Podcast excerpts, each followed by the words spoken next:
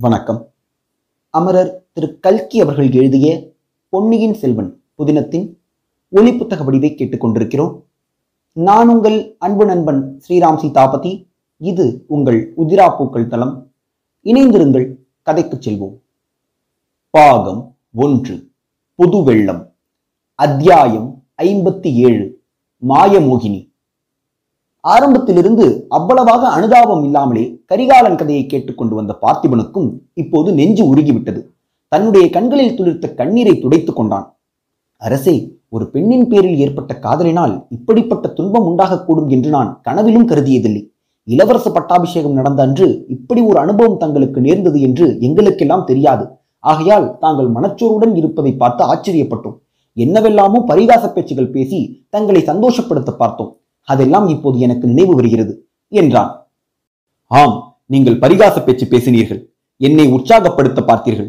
என்னுடைய ஆட்சி காலத்தில் நான் செய்யப்போகும் மகத்தான காரியங்களை பற்றி பேசினீர்கள். இலங்கையிலிருந்து இமயம் வரையில் சோழ சாம்ராஜ்யத்தை அன்றைய தினமே விஸ்தரித்து விட்டீர்கள். இன்னும் கடல் கடந்து செல்லும் ராஜ்யங்களை கைப்பற்றினீர்கள். அந்த பேச்செல்லாம் எனக்கு இன்னும் ஞாபகம் இருக்கிறது. அவ்வளவும் எனக்கு எவ்வளவு துன்பமளித்தது என்பதும் நினைவிருக்கிறது. பிறகு ஒரு நாள் என்னை நந்தினி பழுவூர் அரண்மனைக்கு கூப்பிட்டு அனுப்பினாள். போகலாமா வேண்டாமா என்று என் மனத்தில் ஒரு போராட்டம் எழுந்தது. கடைசியில் போவதென்று முடிவு செய்தேன். பல விஷயங்களில் எனக்கு தோன்றியிருந்த ஐயங்களை அவளை கேட்டு தெரிந்து கொள்ள விரும்பினேன். அவளுடைய பிறப்பின் உண்மையை தெரிந்து கொள்ள விரும்பினேன். அந்த புறத்தில் என் தந்தை அன்று மூர்ச்சையடைந்து விழுந்ததற்கும் அங்கே நந்தினியை அவர் அகஸ்மாத்தாக கண்டதற்கும் ஏதேனும் சம்பந்தம் இருக்குமோ என்ற சந்தேகம் கூட என் மனதில் தோன்றியிருந்தது. அன்றைய தினம் சக்கரவர்த்திக்கு விரைவில் மூர்ச்சை தெளிந்து விட்டதாயினும் மறுபடி அவர் பழைய ஆரோக்கியத்தை அடையவே இல்லை என்பது உனக்கு நினைவிருக்கும். நந்தினியுடன் பேசுவதிலிருந்து எனக்கு அதுவரை விளங்காத மர்மம் ஏதேனும் வெளியாகலாம் என்று எண்ணினேன். இதையெல்லாம் ஒரு வியாஜமாக வைத்துக் கொண்டேனே தவிர உண்மையில் நான் சென்ற காரணம் அவளிடம் இருந்த காந்த சக்திதான் வேறு காரணங்களை கற்பித்து என்னை நானே ஏமாற்றிக் கொண்டு சென்றேன். பழுவேட்டரையர் ஊரில் இல்லை. அவருடைய அரண்மனையில் என்னை தடுப்பாரும் இல்லை. எனக்கும் நந்தினிக்கும் ஏற்பட்டிருந்த பழைய சிநேகிதத்தை பற்றி அங்கே அறிந்தவர்களும் இல்லை. இளவரசு பட்டம் கட்டிக்கொண்ட ராஜகுமாரன் பழுவூர் அரண்மனை ராணிமார்களிடம் ஆசி பெறுவதற்காக வருவதாகவே நினைத்தார்கள். அரண்மனை தோட்டத்தில் உள்ள லதா மண்டபத்தில் நந்தினியை நான் சந்தித்தேன். பார்த்திவா கடற்பிரயாணம் செய்வோரின் அனுபவங்களை நீ கேட்டிருக்கிறாய் அல்லவா?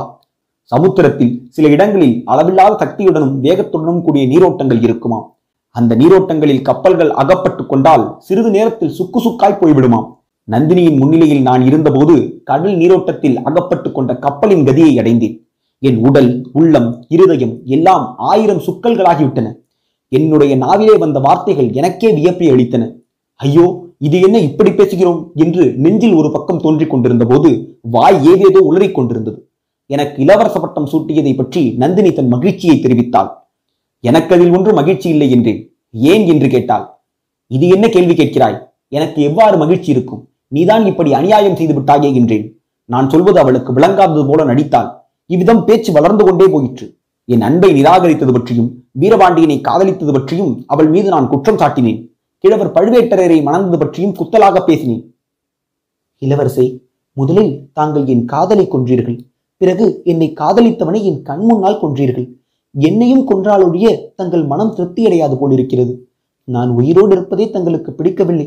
நல்லது என்னையும் கொன்று தங்கள் விருப்பத்தை பூர்த்தி செய்து கொள்ளுங்கள் என்று சொல்லி தன்னுடைய இடுப்பில் சிறுகியிருந்த சிறிய கத்தியை எடுத்து நீட்டினாள். நான் ஏன் உன்னை கொள்கிறேன் நீ அல்லவா என்னை உயிரோடு வதைத்துக் கொண்டிருக்கிறாய் என்றேன். கடைசியில் இப்போது நினைத்து பார்த்தாலும் வெட்கம் தருகிற வார்த்தைகளை என் வாய் சொல்லிற்று.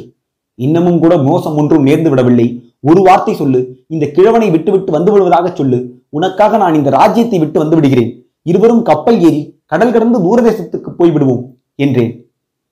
நந்தினி அதை கேட்டு பயங்கரமாக சிரித்தாள். அதை நினைத்தால் இப்போது கூட எனக்கு ரோமம் சிலிர்க்கிறது. கடல் கடந்து தூரதேசத்துக்கு போய் நாம் என்ன செய்வது என்கிறீர்கள்? விறகு வெட்டி பிழைக்கவா? அல்லது வாழை தோட்டம் போட்டு பிழைக்கவா? என்றாள். அதெல்லாம் உனக்கு பிடிக்காதுதான்.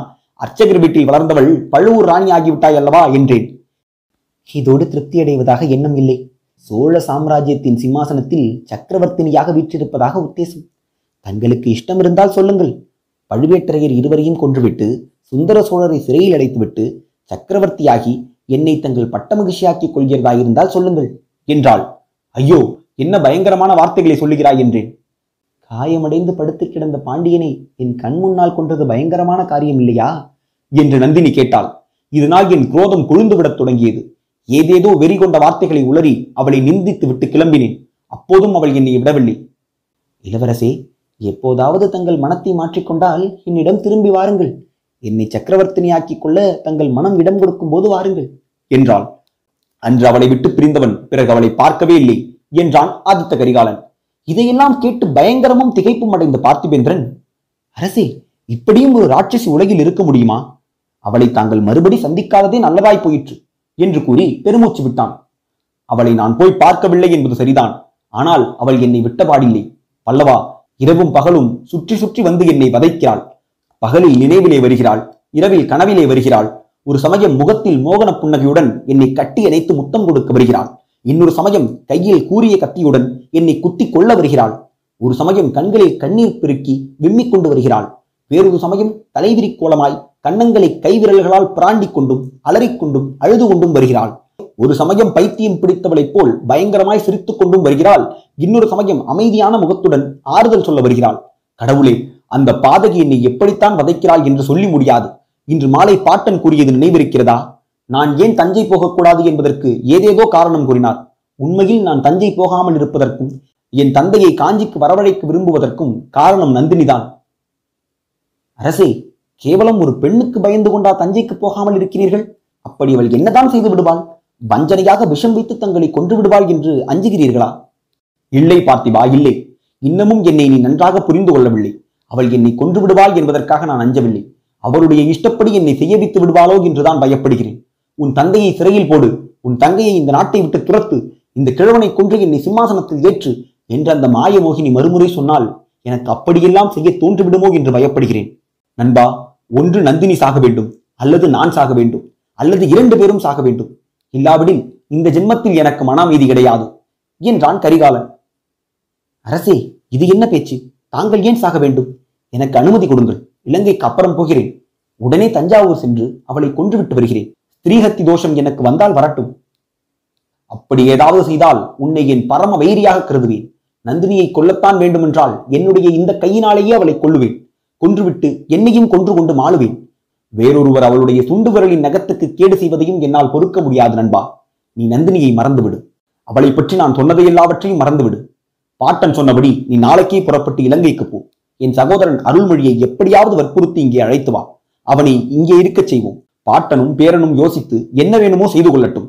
நாம் இலங்கைக்கு செல்வோம். மீண்டும் கப்பல் ஏறி பெரும்படையுடன் கீழே கடல்களில் செல்வோம்.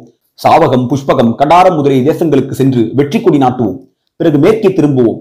அரபு பாரசீகம் மிஸ்ரம் முதலிய நாடுகளுக்கு சென்று அங்கெல்லாம் தமிழர் வீரத்தையும் புலிக்கொடியையும் நிலைநாட்டுவோம்.